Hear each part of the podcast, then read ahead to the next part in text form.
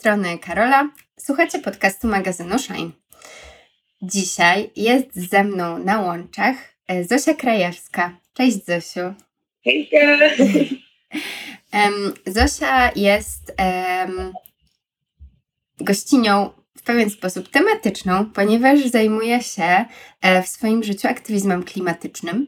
E, a jak wiecie, numerem Shine, 25 numeru Shine jest klimat. E, I Zosiu, dlatego chciałabym Cię na początku poprosić, czy mogłabyś nas wprowadzić trochę w swoją drogę, jak to się zaczęło, że zaczęłaś się zajmować e, kwestią klimatyczną, gdzie jesteś teraz, co było pomiędzy jednym a drugim? Hmm. No, to była, to była skomplikowana i chaotyczna droga i przede wszystkim to wejście na, na drogę jakiejś, e, jakiejś ścieżki aktywistycznej, klimatycznej było dość losowe bo ja w sumie zaczynałam od takich rzeczy prawno-człowieczych i uchodźczych. E, I ogólnie jak miałam 14 lat, to po prostu jakoś wpadły na mnie jakieś filmy dokumentalne i reportaże i zaczęłam czytać o tym, jak jest źle na świecie i to jeszcze było w takim momencie, kiedy ogólnie było do dupy, no bo jak się ma te kilkanaście lat, to zazwyczaj jest do dupy, bo się w ogóle odkrywa, że życie nie ma sensu i trzeba to rozkminiać od zera. Więc jeszcze ja w dodatku wtedy myślałam, że spełnia się to jakieś źle na świecie, bo to było wszystko, o czym czytałam.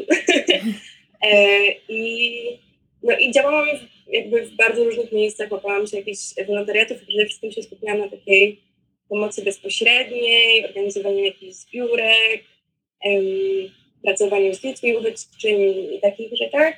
No i ludzie mnie po prostu kojarzyli z tym, że jestem zaangażowana i że się przejmuję. Um, więc jak był ten rok 2018, kiedy się zrobił taki trochę zryw klimatyczny w Europie. Trochę było słychać po filmie z DiCaprio o klimacie, mm -hmm. weszła Greta Thunberg i tak dalej. To no pewnego dnia po prostu do mnie zadzwonił przyjaciel, że powstaje żywy strajk klimatyczny i czy chce przyjść na pierwsze spotkanie. Mm. Um, kiedy to jeszcze było absolutnie w powijakach. I ja miałam takie poczucie, że jasne, to jest jedna z ważnych spraw, więc pójdę. E, ale absolutnie nic nie wiedziałam w tym, momencie, w tym momencie. W sensie wiedziałam, że jest to jakiegoś rodzaju problem ekologiczny, ale nie miałam pojęcia, czemu klimat miałby być ważniejszy od smogu, czemu miałby być trudniejszy od wiem, zanieczyszczenia plastikiem, które wtedy też się robiło popularne akurat, bo przecież są takie smutne obrazki um, ze zwierzętami, z tym plastikiem, a klimat brzmi tak niewinnie. No ale wkręciłam się w tym młodzieżowy strajk klimatyczny właśnie w tym momencie jego powstawania tak um, trochę na zasadzie, że, że robiłam wszystko, bo czułam, że muszę robić wszystko. No i powoli się dowiadywałam, że w sumie, że w sumie to jest trochę taki nadtemat. dla mnie tak było.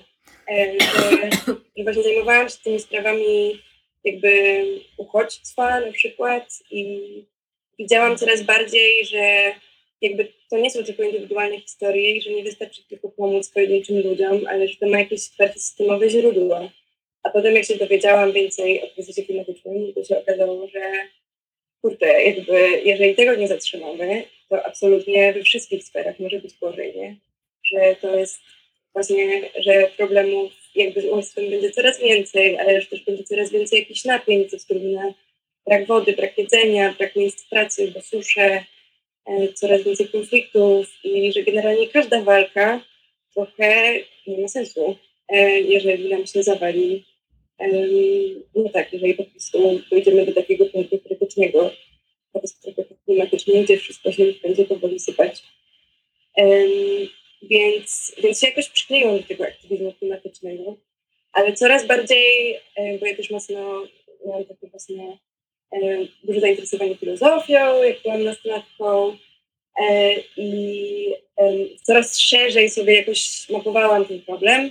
No i właśnie w młodzieżowym strajku klimatycznym mocno widziałam to jako taki właśnie problem polityczny, że trzeba się odwołać po prostu i wywołać presję na pewnych osobach, albo z drugiej strony taki problem edukacyjny, że ludzie zwyczajnie nie wiedzą, co robić. Uh-huh, uh-huh, uh-huh. E, ale z czasem, jak coraz więcej się zastanawiałam na ten temat, e, coraz więcej czytałam, no to widziałam coraz bardziej systemowe korzenie tego problemu.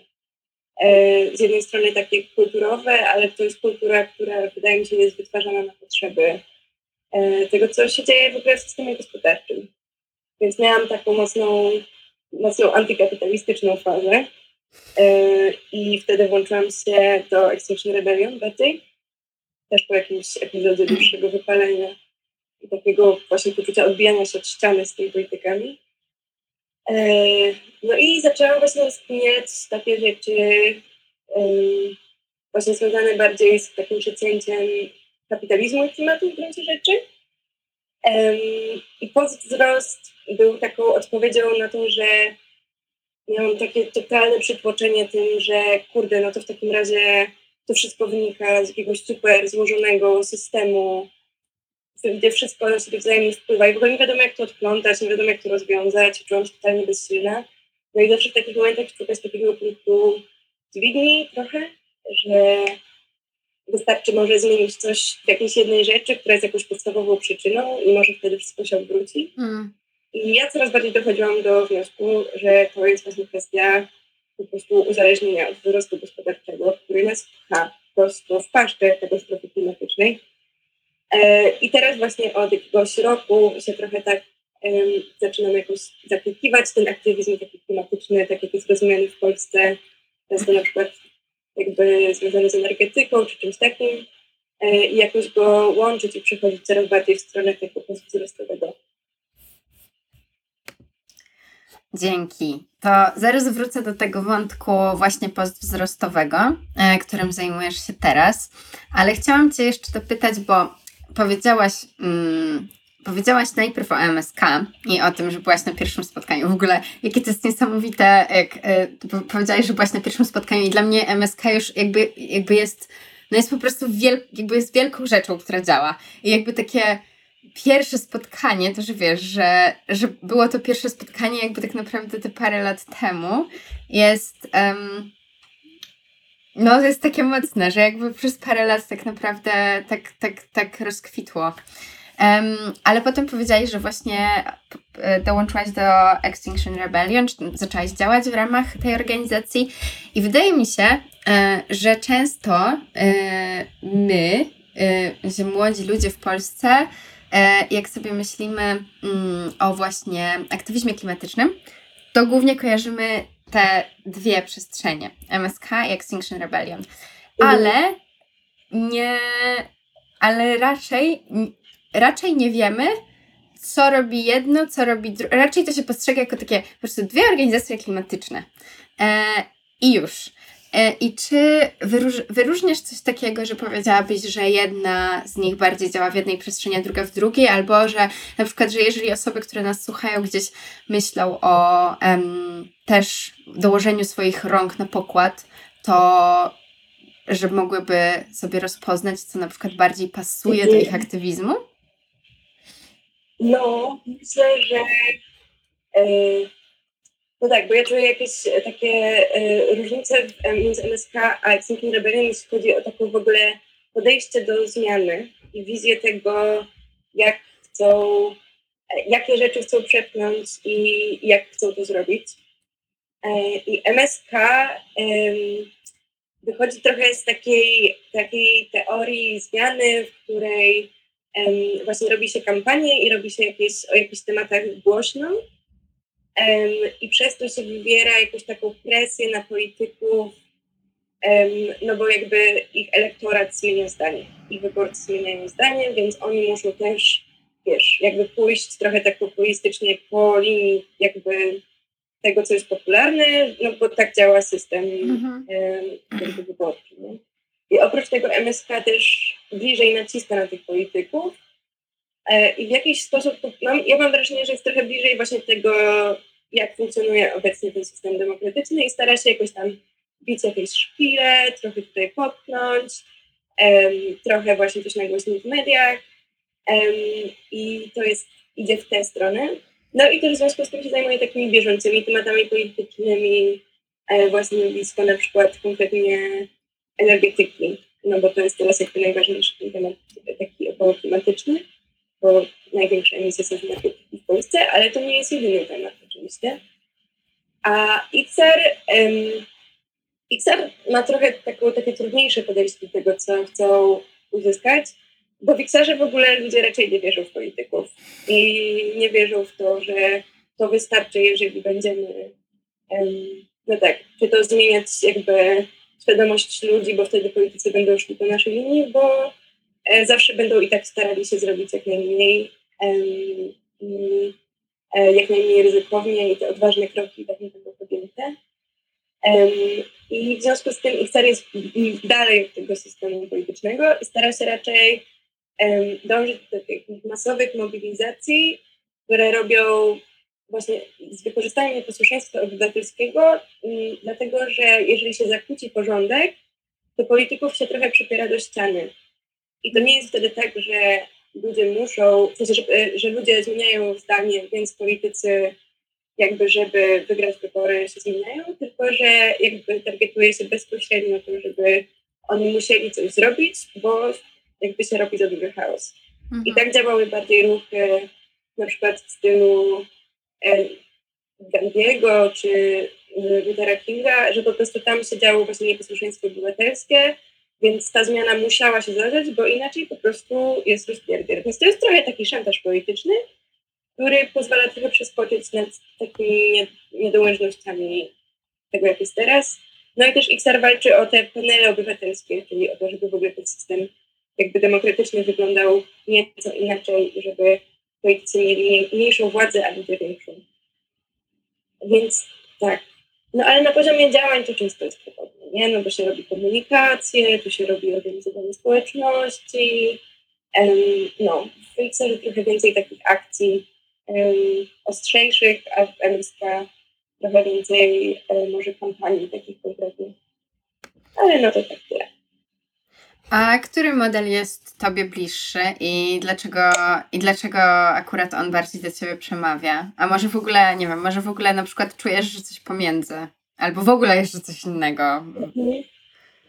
No, to jest strasznie ciekawe, o co pytasz, bo oczywiście non-stop to rozpinam i non-stop to i non-stop mi się zmienia. Hmm. Um, ale no tak, ja na pewno nie czuję, że w obecnym jakby modelu jakby takiej właśnie demokracji, że się głosuje raz na kilka lat i potem politycy przez cały czas myślą tylko, jak wygrać kolejne wybory, że w takim modelu można podejmować tak zdecydowane działania i tak kontrowersyjne też działania, jakie muszą się zadziać jakby w związku z wyzwaniem katastrofy klimatycznej. Um, więc to jakieś takie walczenie o to, żeby w ogóle zastanowić się nad tym, czy ten system demokratyczny jest ok, i czy w ogóle mamy jakiekolwiek szanse przy tej złożoności, też przy globalizacji, przy dużo większej, jakby to nie jest jedyny kryzys nie klimatyczny teraz, tylko jakby też ten kryzys taki informacyjno-technologiczny, jakichś wielkich monopoli, tego, że jakby algorytmy się nam wkrzaniają w to, jak myślimy, jak działamy, więc, więc to wszystko zaczyna robić trochę takie nierozwiązywalne w ramach tego i na pewno jest mi blisko, żeby to zmieniać. Natomiast nie wiem, na ile jest mi blisko, żeby to zmieniać w taki sposób, żeby e, robić jakby właśnie jak największe takie wymuszenie bezpośrednio na politykach. Mam wrażenie, że to trzeba też zmieniać bardziej teraz trochę, przygotować grunt pod to, że mielibyśmy funkcjonować w jakimś innym systemie politycznym. Mhm. Czyli jeżeli byśmy mieli mieć większą właśnie aktywność, bardziej współdecydować, na przykład, albo bardziej, żeby to szło od lokalnych decyzji, i wiesz, jakby żeby to było jak najbliżej ludzi, no to to, co w tym momencie trochę uniemożliwia, mam wrażenie, jakby takie zaktywizowanie, no to nie wiem, dużo organizacji ma ludzi, że nie mamy partycypacji obywatelskiej w Polsce, bo nie ma edukacji obywatelskiej. A mi się wydaje, że to jest kwestia tego, że jesteśmy po prostu zarąbani i że ludzie nie mają zwyczajnie przestrzeni na to, żeby się jakby angażować w tak dużo i w tak szerokie tematy. Na przykład dlatego, że non stop pracujemy, że dużo ludzi po prostu nie ma możliwości takiego przywileju, żeby się zaangażować, ale też dlatego, że po prostu wchodzi nam na banie ten system, który ciągle chce, żebyśmy robili więcej i produkowali więcej.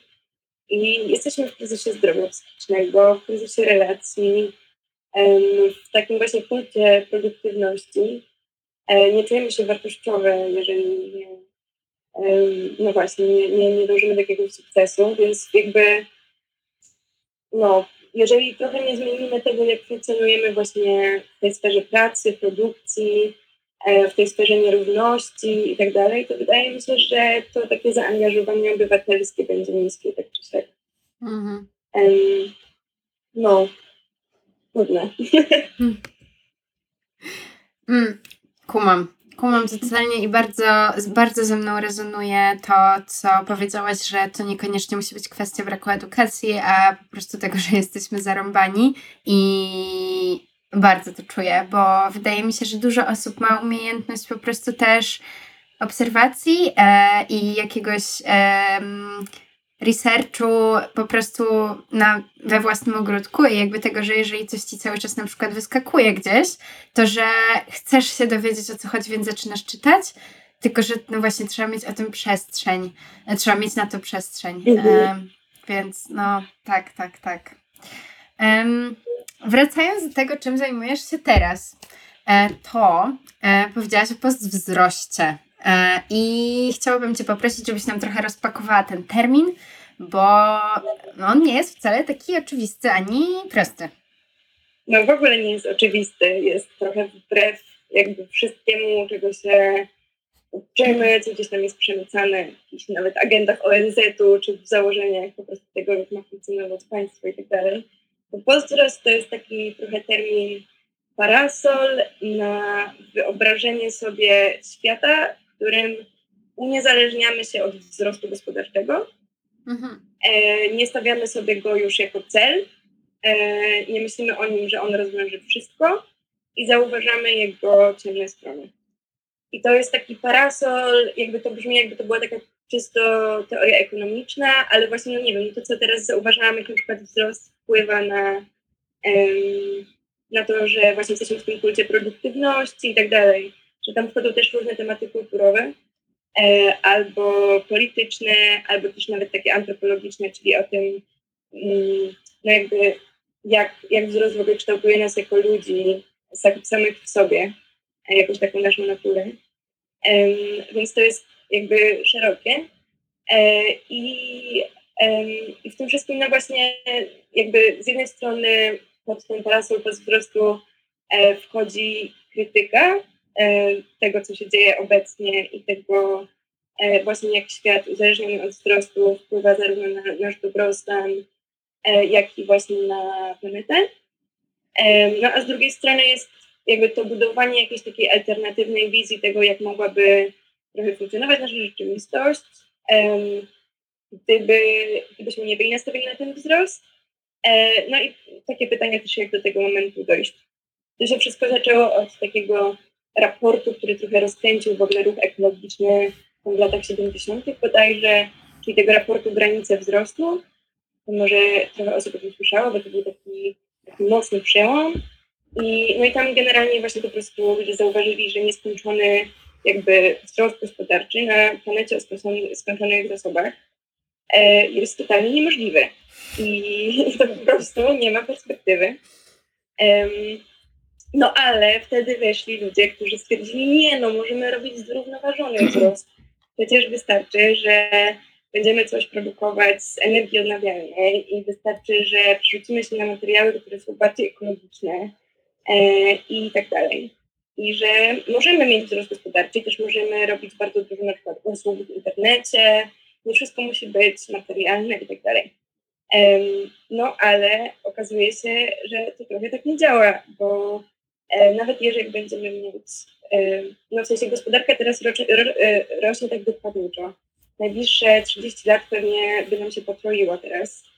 E, więc nawet jeżeli wszystko byśmy teraz zasilali energią, energią odnawialną, no to musielibyśmy stawić, stawiać coraz więcej tych wiatraków i coraz więcej tych paneli i byśmy naruszali w inny sposób granice planety. Nawet mhm. jeżeli jakby bardzo życzeniowo myśląc nie emisjami gazów cieplarnianych, to tym razem e, na przykład po prostu zużyciem tych materiałów, jakiegoś liku i innych takich rzeczy na panele.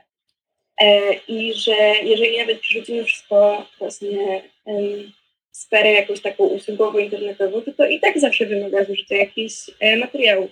Więc to takie oderwanie mm, jakby wzrostu od tego, że się narusza granice planety jest w sumie niemożliwe. A poza tym jakby właśnie też ta gospodarka oparta na wzroście wymaga tego, żebyśmy nie tylko wyciskali jak najwięcej z takich zasobów ziemskich, ale też z zasobów ludzkich, czyli tego, żebyśmy jak najwięcej czasu poświęcali pracy, nawet jak o tym nie myślimy w kategoriach tego, że to jest czas poświęcony na pracę, tylko myślimy, że po prostu się rozwijamy dla siebie, albo robimy yoga dla siebie, a tak naprawdę mamy z tyłu głowy, że to dlatego, że chcemy być bardziej produktywni. Mhm. Więc to też pociąga dużo stresu i, i rozwala po prostu relacje i zabiera nam e, przestrzeń na życie. E, więc Pozdros jest taką wizją świata, w którym nie skupiamy się na tym, żeby mieć jak najwięcej i że to wtedy wszyscy będą mieli wystarczająco dobrze, tylko żeby dbać o taki dobrostan i rozkwit i zobaczyć, że no jak kwiat rośnie, to się w pewnym momencie zatrzymuje i wchodzi w kolejny cykl, jakby, w którym się odnawia na nowo i osiąga jakiś taki poziom, w którym jest mu dobrze i, i w tym cyklu sobie trwa i to jest okej okay, i musi rosnąć nieskończoność i dominować wszystkiego dookoła, mm. jak pasty. Nie? No, w ten sposób. A co byś, co byś nazwała w takim razie taką powiedzmy, nie wiem, wartość nadrzędna brzmi tak strasznie dominująco, ale taką, e, nie wiem, powiedzmy taką, takim jakimś centrum tego, e, tego wzrostu jako, jako myśli, no bo jak mamy, jak mamy ten, ma, mamy powiedzmy właśnie rozwój, e, rozwój go, gospodarkę, która, która właśnie cały czas po prostu e, no, się rozwija. E, i no i tak jak powiedziałaś, żyjemy, żyjemy ogólnie w tym takim do, w tej dominancji cały czas produktywności, no to gdzieś e, centrum tego i tym, co też nas zadowala i przynosi satysfakcję, jest to, że widzimy e, wejście na kolejny poziom. Czy tam, nie wiem, zgromadzenie więcej pieniędzy, albo, albo że coś rośnie. E, I to jest ta, ta, ten punkt taki zaczepienia. E, to co byś nazwała, co, jakby jest coś takiego, co można by było nazwać tym dla wzrostu, że co, co to jest? Co jest tą rzeczą, która daje, e, dookoła której to się kręci, albo która daje jakąś właśnie satysfakcję, albo która daje takie okej, okay, to, to, to, o, o, to, o to nam chodzi. Mhm. Um, no, mi się wydaje, że w świecie takim bezwzrostowym taką rzeczą, o której ludzie mówią, jak się rozmawiają o tym, że chcieliby żyć w takim świecie, jest taki kontakt z relacyjnością. Mm. To brzmi ciężko, ale to jest jakby trochę taka myśl o odzyskaniu jakby czasu i przestrzeni na docenienie i skontaktowanie się z tym, co już mamy, zastanawianie się nad tym, jak można to też rozdysponować, um, czy jakby oddać, żeby zregenerować zarówno ludzi, jak i planetę. Um, I jakby w tym wszystkim nie ma takiej konieczności ciągłego dążenia e, do tego, co jest więcej i też no każdy może wtedy w takim świecie, w którym mamy takie spowolnienie trochę i właśnie docenienie, możemy sobie sami zdefiniować swój rozwój. Um, więc no tak, jest też ta różnorodność wydaje mi się, że to nie jest jakiś taki wspólny kierunek, bo musimy mieć ten wzrost, bo inaczej będzie kryzys gospodarczy czy coś, tylko budujemy sobie taki system, w którym możemy się dotrzymać, e, możemy wybrać, żeby zwolnić i wtedy dzięki temu możemy być bardziej w kontakcie i bardziej poczuć tę współzależność, która nas jakoś bardzo mocno karmi i daje nam bardzo dużo radości, która mm. jest nam trochę zabierana. Bardzo ładnie i przyjemnie się tego słucha. Tak, powiedziałaś o postwzroście jako o takim e, terminie parasolowym.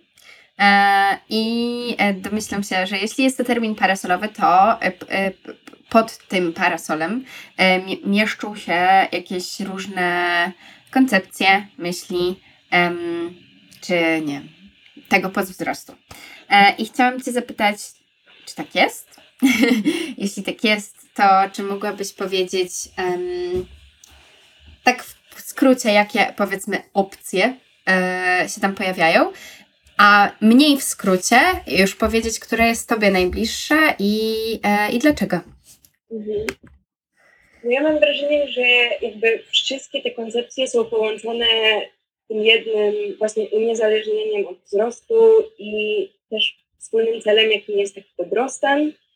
E, I to, że widzimy, że nie potrzebujemy ciągle kreować i zaspokajać nowych i nowych potrzeb, tylko że trzeba odpowiedzieć na te podstawowe.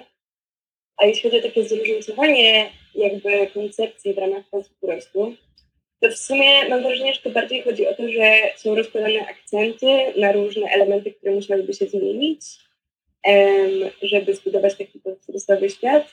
No i trochę są różnice w tym, no tak, czy ten świat miałby być bardziej taki, że e, w ogóle tego wzrostu gospodarczego nie być i w żadnych obszarach.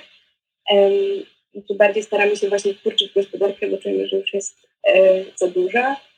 I na przykład takie bardzo wątki, no nie wiem, takie dekolonizacyjne, które są w ramach różnych nurtów wzrostowych, są mocno o tym, że jakby nam na globalnej północy już starczy, teraz zastanówmy nad tym, jak trochę na przykład zmniejszyć nie wiem, swój przemysł transportowy, swój przemysł e, militarny itd. Tak e, I e, też, żeby jakby mm, bardziej skupiać się na tym, żeby odciążać jakby na przykład właśnie globalne południe z jakichś trudności związanych z, z, ze zmniejszeniem emisji.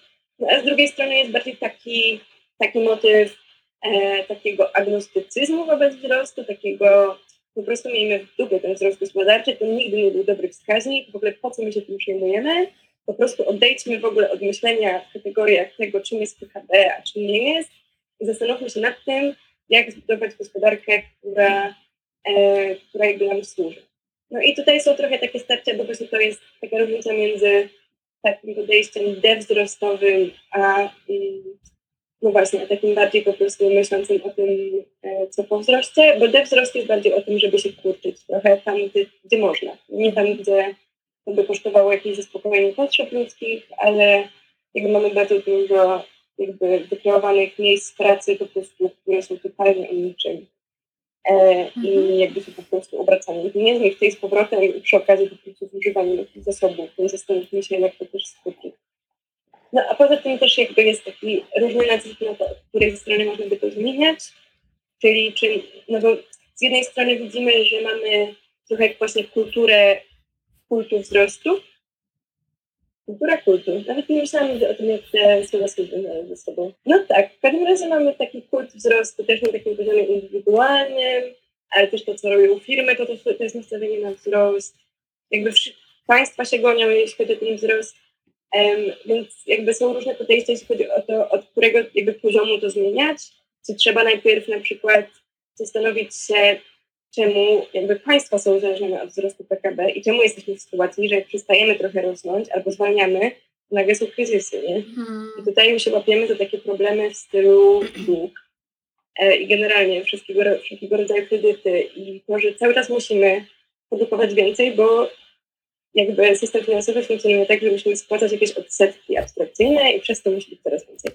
No a z drugiej strony jest takie podejście bardziej, że my musimy się nauczyć um, po prostu myśleć o sobie i o relacjach i o tym, co jest wartościowe w kategoriach, które pomogą nam um, właśnie budować taki wzrostowy świat. Um, no i to właśnie jakby, no po prostu różne osoby bardziej bliżej ekonomii się zajmują tymi rzeczami odgórnymi, a osoby bliżej na kulturoznawstwa tymi, e, tymi od dołu. Mi się wydaje, że chyba tutaj nie ma co rozstrzygać, które powinny być pierwsze, bo po prostu oba trzeba robić e, i, e, no i zobaczymy, które tam się będzie mogły wspierać. no, a jeśli chodzi bo ty się mnie pytałaś o to, jak ja sobie wyobrażam taki świat?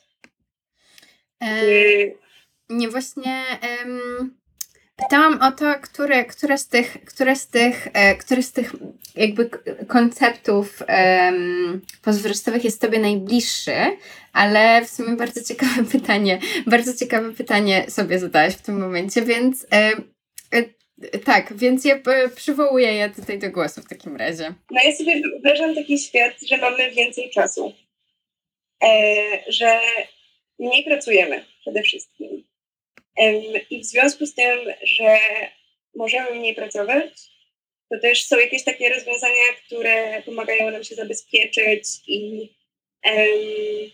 no, takie jak na przykład właśnie bezwarunkowy dochód podstawowy, um, że pomimo jakby tej pracy też mamy dostęp do jakichś podstawowych usług. E, i generalnie tak, jest dużo zabezpieczenia, nie ma takiej konieczności właśnie pogoni za tym zyskiem, też na takim poziomie indywidualnym, bo czujemy się bezpiecznie. E, I też w związku z tym, że chcemy produkować mniej, żeby nie naruszać właśnie tych granic planety, bo wiemy, że one są jakby skończone, e, to wyobrażam sobie, że cały czas chcemy jakby się rozwijać na przykład technologię i wiesz, że cały czas powstają nowe rzeczy, e, jakieś kreatywne, bo też jesteśmy po prostu kreatywni jako ludzie, ale że bardzo dużo jest w tym wszystkim takiego współdzielenia i współużytkowania. Hmm. Że nie myślimy już, że jeżeli pojawia się jakiś nowy sprzęt, to każdy musi mieć go oddzielnie, hmm. tylko korzystamy z niego w ramach wspólnot. I też, że jest bardzo dużo takich dóbr wspólnych, e, nawet niekoniecznie takie współużytkowanie, które sobie wyobrażam na przykład za pomocą jakichś platform różnych, tak jak teraz to się dzieje trochę, e, jakieś carsharing i tak dalej, no tylko to jest często w prywatnych rękach i, i wiadomo, że to tam nie jest najlepsze, ale jakby było w naszych, to ma to sens. Um, I no tak, i że jest dużo więcej dóbr wspólnych i jesteśmy, e, żeby móc z tego wszystkiego jakby współkorzystać i um, to musimy być bliżej swoich wspólnot, E, musimy też być bliżej lokalności prawdopodobnie, chociaż tego nie jestem pewna, bo nie wiem, jak jakby cały ten kontekst technologiczny nas połączy globalnie, ale wydaje mi się jednak, że jeżeli mamy zbudować taką kulturę zaufania i dzielenia się, co jest konieczne w sumie, mhm. No bo nie możemy mieć coraz więcej tak indywidualnie, tylko właśnie możemy mieć coraz bardziej jakby postępowe rzeczy, ale musimy się nimi dzielić, no to musimy jakby mieć to zaufanie, a ono jednak najbardziej jakby istnieje, jeżeli znamy się bezpośrednio i widzimy się i czujemy. E, no i też widzę, że to jest świat, w którym odzyskujemy czas właśnie na budowanie tych relacji i na takie uczestnictwo i współdecydowanie na takim lokalnym poziomie. I no i tak, i że ogólnie jest dużo, dużo, jakby mamy więcej przestrzeni dla siebie. No. I też na takim poziomie indywidualnym właśnie nie gonimy za sukcesem, a właśnie na przykład firmy nie gonią za zyskiem. Nie mamy w tych wszystkich kredytów i zobowiązań, tylko w związku z takim zabezpieczeniem tych podstawowych fundamentów e, możemy sobie pozwolić na to, żeby marzyć po swojemu i żeby realizować wartości, zarówno właśnie w ramach mm, firm, czy może właśnie bardziej kooperatyw, które miałyby po prostu odpowiadać na czyjeś potrzeby, czy realizować jakąś swoją misję, jak i w swoim jakby indywidualnym życiu. E, I też na pewno to jest świat, w którym nie ma marketingu e, dla mnie. E, świat, w którym tak, to jest świat, w którym też nie ma takich praktyk i one są uregulowane, jak to, co teraz się dzieje, czyli na przykład, że pralka nam się niszczy pół roku po tym, jak, um, jak straciła gwarancję, kurde, jakby dla kogo to jest. Nie? To jest po to, żebyśmy kupili więcej. To, że jest 500 różnych ładowarek do produktów firmy Apple i mm-hmm. generalnie wszystkie takie praktyki są e, ograniczone, bo staramy się jak najmniej kreować dodatkowych potrzeb. Więc też na przykład szkoła jest bardzo mocno o docenieniu, mm. nie o presji. No, taki świat.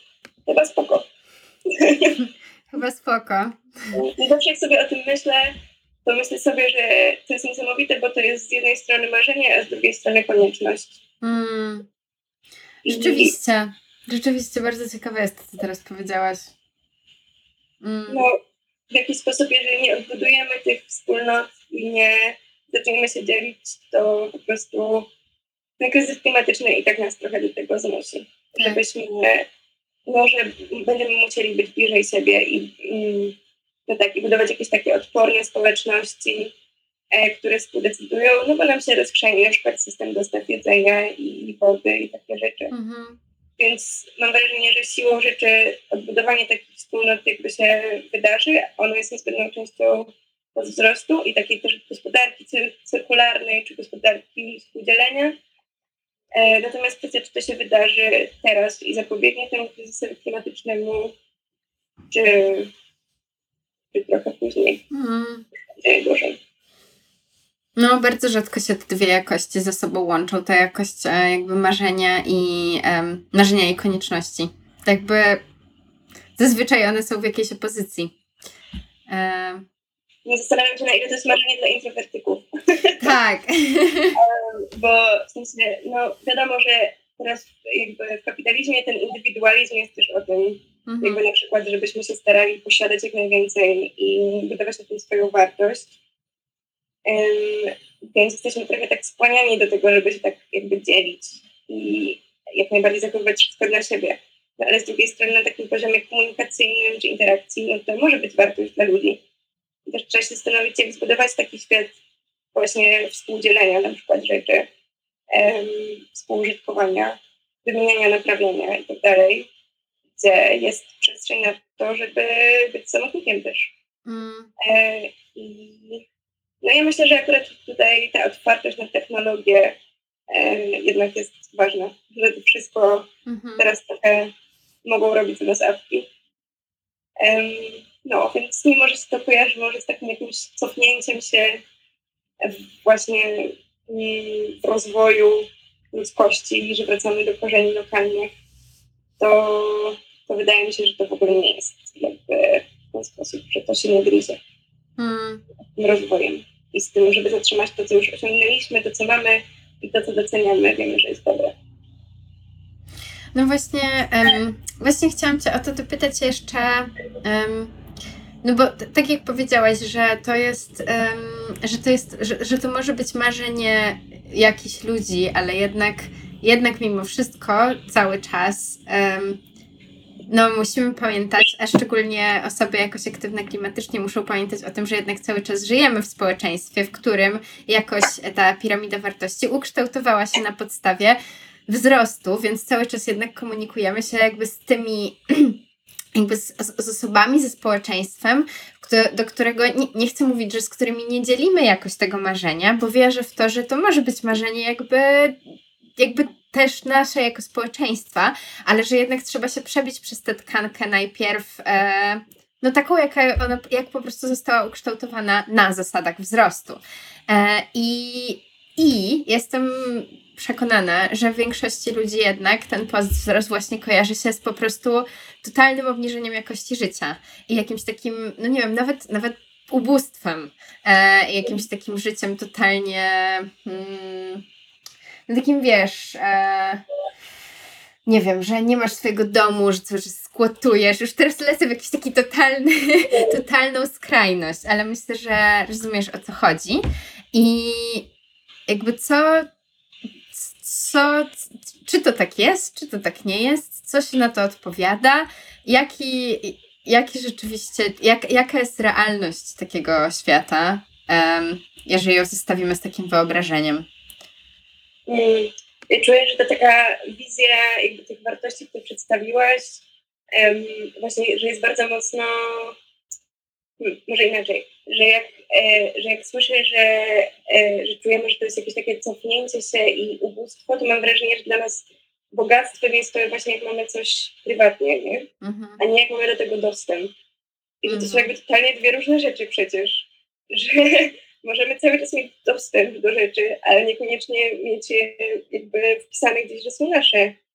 E, I myślę, że w Polsce jest nam też akurat wyjątkowo trudno. Mamy w ogóle kraj, w którym jest mega niski poziom zaufania, więc nie wyobrażamy sobie, żebyśmy mieli mieć do czegoś dostęp i żeby to nie było nasze, bo mamy poczucie, że od razu byśmy zaraz tego nie mieli. Mm-hmm. e, ale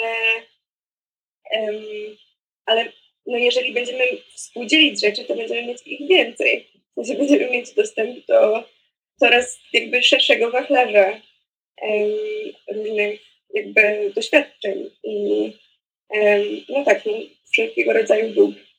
E, I no nie wiem, no, dla mnie po prostu współdzielenie jest e, ewidentnie jakby wzbogacające.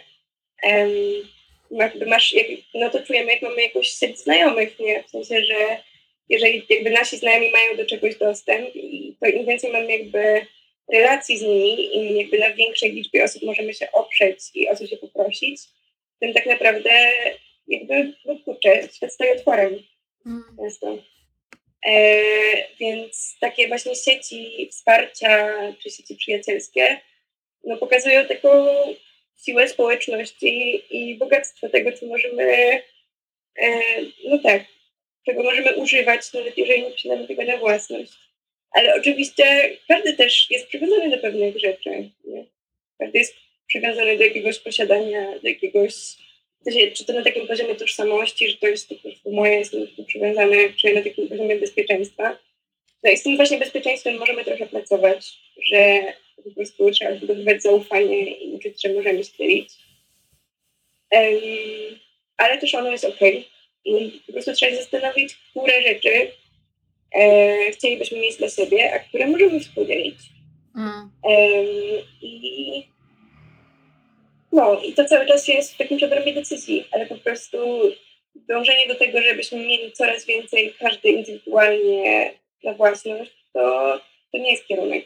I też wydaje mi się, że nikt nie chce na przykład właśnie takiego kierunku, jak jest teraz, że mamy też, też coraz bardziej krótkotrwale, nie? Że mamy kciuki, które się niszczą po roku i telefony, które się niszczą po trzech. Mhm. Um, I jakby to wszystkich nas wkurza, nie?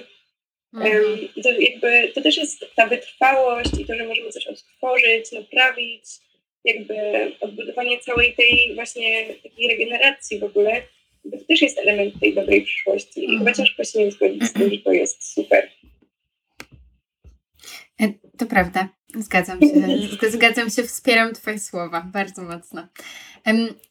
Chciałam, um, chciałam Cię zapytać, dlatego że ja mam bardzo często wrażenie po słuchaniach e, inspirujących osób, którą bez wątpienia, e, którą jedną z nich bez wątpienia jesteś. I ja bardzo często mam tak, że sobie słucham jakiegoś podcastu albo właśnie, albo w ogóle jakiejś treści i od razu mam takie, no totalnie, przecież w ogóle muszę się w to wpisać, przecież to ja to tak czuję, to jest takie ważne, no ale potem, no tak jak powiedziałaś, jesteśmy strasznie zarobieni i um, zastanawiam się, i, i, jakby więc, więc na przykład y, na pewno 99% osób, które nam nas słuchają, ciężko będzie na przykład um, wiesz, tak od tak teraz na przykład wprowadzić takie właśnie zmiany nawet w społeczności jakiejś takiej najbliższej a propos tego współdzielenia, bo po prostu większości z nas trudno na to znaleźć przestrzeń. I jestem ciekawa, czy są takie rzeczy, które mogłabyś na przykład powiedzieć takie, wiesz, po prostu takie tipy, które mogłabyś dać komuś, kto na przykład teraz nas posłuchał, żeby jakby jednak żeby nie było poczucia takiej bezradności, żeby było poczucie, że coś robię, ale żeby jednocześnie to nie było tylko dla poczucia, tylko żeby jakby rzeczywiście to było jakoś tam ważne, ale żeby też nie wymagało jakiejś takiej energii um, słoniowej. Energia słoniowa czuję to.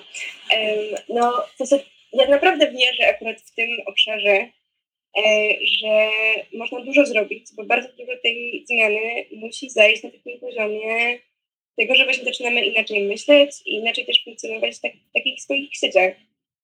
E, więc jeśli chodzi, no nie wiem, mam wrażenie, że teraz to, co jakby też na pewno w jakiejś takiej już świadomej społecznie e, grupie, która pewnie nas słucha, no to jest takie myślenie, bo to jest no, nowy jakiś trend, że właśnie, żeby być less waste albo żeby, e, nie wiem, kupować ciuchy w lumpach i tak dalej. E, I na pewno jakąś taką podstawową też zmianą myślenia jest właśnie to, żeby sobie uświadomić, że kurde, nawet jak ja będę jakby, wiesz, um, kupować same etyczne rzeczy z samych etycznych materiałów, to i tak jeżeli będę ich kupować coraz więcej, no to czy to nie jest nawet bardziej nieekologiczne niż jakbym kupiła coś w przeciągu raz na jakiś czas, ale mniej. Um, więc jeśli chodzi o tę taką ilość, um, trzeba jakby sobie trochę zmienić postrzeganie. No też szczególnie, że teraz bardzo dużo firm jedzie na tym, że już robią te ekologiczne produkty, które są trendy, albo te fair produkty, ale mówią ci cały czas, żebyś ich kupowała coraz więcej, nie? Mm-hmm. No i to mhm. cały czas nie o to chodzi. Więc to na pewno ważno, ważne jest, żeby jakby w tej sferze się zastanowić i też starać się to zmienić, um, zastanowić się, jeżeli mam potrzebę mieć, nie wiem, bogatszą szafę, bardziej zróżnicowaną, to jak możemy się powymieniać między znajomymi i zrobić, nie wiem, raz na trzy miesiące się spotkać i wymienić ciuchami, a potem one będą krążyć w naszej społeczności. Nie? Można robić takie rzeczy. E, więc tak, no więc wydaje mi się, że tutaj no, na takim poziomie indywidualnym to takich zachowań to tyle i właśnie, żeby jak najbardziej ludzi w to wkręcać, bo to też jest bardzo mocno o tym, żeby się zastanowić, jak zastąpić to takie indywidualne posiadanie albo właśnie takie mm, taki nacisk na produktywność czymś, co jest bardziej o relacjach, o wspólnocie, co cały czas będzie mnie satysfakcjonować i nie sprawiać, że mam mniej. E, znaczy, znaczy, może mam mniej na własność, ale tak naprawdę mam więcej. Um, no i też w takiej przestrzeni sąsiedzkiej. Jakby mm. kurde, zepsuł ci się odkurzacz, sprawdź, czy nie możesz go przez rok po, prostu popożyczyć od sąsiada. Mm -hmm, mm -hmm. Um, więc to są takie proste rzeczy, które są strasznie trudne właśnie dlatego, że jesteśmy tacy oddzieleni od siebie i mamy trudność. Um, no w sensie są, są proste, ale jednocześnie mamy bariery do nich. Mm -hmm. Warto je przełamywać i dawać też przykład innym. Mm. Um, no, ale też jeśli chodzi o takie no, takie, wiesz, systemowe zmiany, które naprawdę są potrzebne do wywalczenia, żeby to wszystko się zmieniło, no to ja mam wrażenie, że w tym momencie to dopiero totalnie kiełkuje. W sensie, że nie powiedziałabym, że jest jakaś teraz przestrzeń, do której można w Polsce dołączyć, żeby o to walczyć na poziomie systemowym. Ja się trochę staram takie zalążki czegoś takiego budować, e, więc w ogóle mam nadzieję, że będę mogła do Was wrócić za jakiś czas i Was zaprosić gdzieś. E, ale no tak, ale w tym momencie bardziej mam wrażenie, że trzeba budować grunt pod to, czyli po prostu jak najlepiej się dowiadywać o rzeczach i rozmawiać o tym i jakby indoktrynować ludzi dookoła siebie, czy mówić o tym w podcastach miłych na przykład mm. Mm-hmm. no więc, więc trzeba budować też na pewno właśnie jakiś grunt pod to, żeby kiedyś był większy ruch wokół tego w Polsce, bo one już tak granicą są, ale one trochę nie zna. No, ale to z poziomu takiego takiego jednostkowego, no to te małe zmiany naprawdę e, wydaje mi się, że tutaj, bo one są małe, ale one są radykalne. I radykalne w tym sensie, że nie, że jakieś właśnie ostre i jakieś takie kontrowersyjne, tylko że radykalne, bo sięgają tak głęboko do naszych przyzwyczajeń, do naszych jakichś takich korzeni myślenia o sobie, o tym, co to znaczy szczęście, co to znaczy sukces, jakby czego, o czym marzymy, jakby czym jest nasz czas i dla kogo on jest. Mm -hmm. To jest naprawdę sięganie bardzo w głąb. Mm -hmm. e, mhm. dlatego wydaje mi się, że one mają dużą siłę.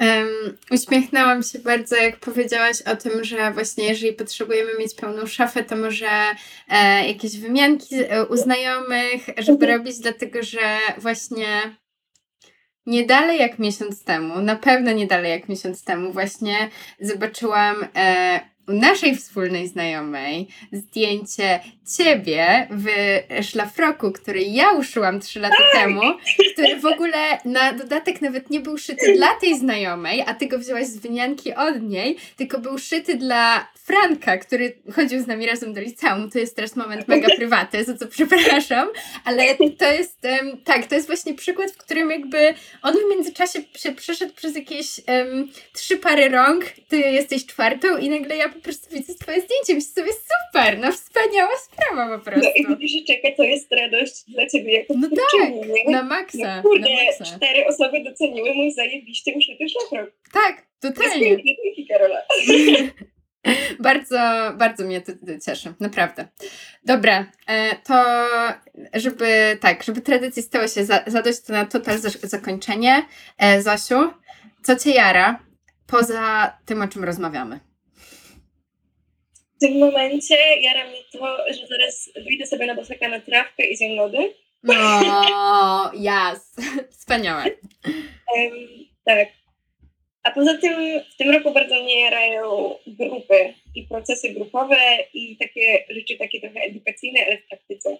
Zaczęłam robić dużo warsztatów mm. i prowadzić właśnie jakieś takie procesy, zastanawiać się, jak zbudować bezpieczeństwo w grupie, jak ludzi otwierać, jak dawać im uczyć się w praktyce, jak też wyciągać z nich wiedzę, bo żeby to oni się dzielili ze sobą. Mm. I ostatnio mnie strasznie to jara. I zastanawiam się, jak to wszystko połączyć i, i myślę, że mi się uda i będzie super. Mm. Dobra. Dzięki, dzięki, dzięki, dzięki wielkie za rozmowę. E, tak, moją gościnią była e, Zosia Krajewska. I do usłyszenia z Wami, osobami słuchającymi za dwa tygodnie. Bye. Bye. Ten odcinek podcastu klimatycznego powstał we współpracy z Climate for Change i Kupuj Odpowiedzialnie w ramach programu Klimat na Zmiany